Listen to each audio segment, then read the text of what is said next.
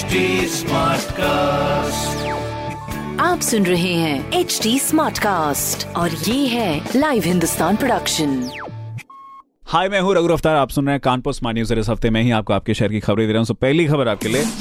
कानपुर रहन सहन के लिहाज से उत्तर प्रदेश के बड़े शहरों में तीसरे स्थान पर तो वहीं लखनऊ पहले स्थान पर है। इसी के साथ छोटे शहरों में झांसी ने भी किया है टॉप। तो ये कुछ अपने कानपुर से रिलेटेड और प्रदेश से रिलेटेड ये खबरें थी, जो रैंकिंग निकली है। बाकी दूसरी खबर, कल्याणपुर क्रॉसिंग से मधना तक लगने वाले जाम के कारण जनता को राहत देने के लिए पनकी रोड पेट्रोल पंप तक ई रिक्शा बैन करवा दिए गए हैं। तो अभी ये आप इजिली ट्रैवल कर सकेंगे उधर से। तीसरी खबर, सड़क पर बेखौफ चलाते हैं गाड़ी पर आरटीओ के ऑटोमेटिक टेस्ट ड्राइविंग ट्रैक पर हो रहे हैं फेल दरअसल, पिछले दो महीने में बयालीस लर्निंग डीएल एप्लीकेशन किए गए हैं, लेकिन इसमें से only fifty percent temporary license यानी बनवाने आए हैं लोग ट्रायल में ही हो जाते हैं fail and seventy five percent जो लोग हैं, वो टेस्ट देने के लिए जाते ही नहीं क्या करते हैं आप लोग, ऐसा टाइम पास करेंगे ऐसी खबर, खैर, आप भी पढ़िए क्षेत्र के नंबर वन अखबार हिंदुस्तान में, और कोई सवाल हो तो ज़रूर पूछेगा हमारे हैंडल है on social media Facebook Instagram and Twitter that is at the rate H T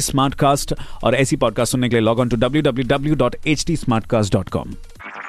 आप सुन रहे हैं एच डी स्मार्ट कास्ट और ये था live Hindustan production smart Smartcast.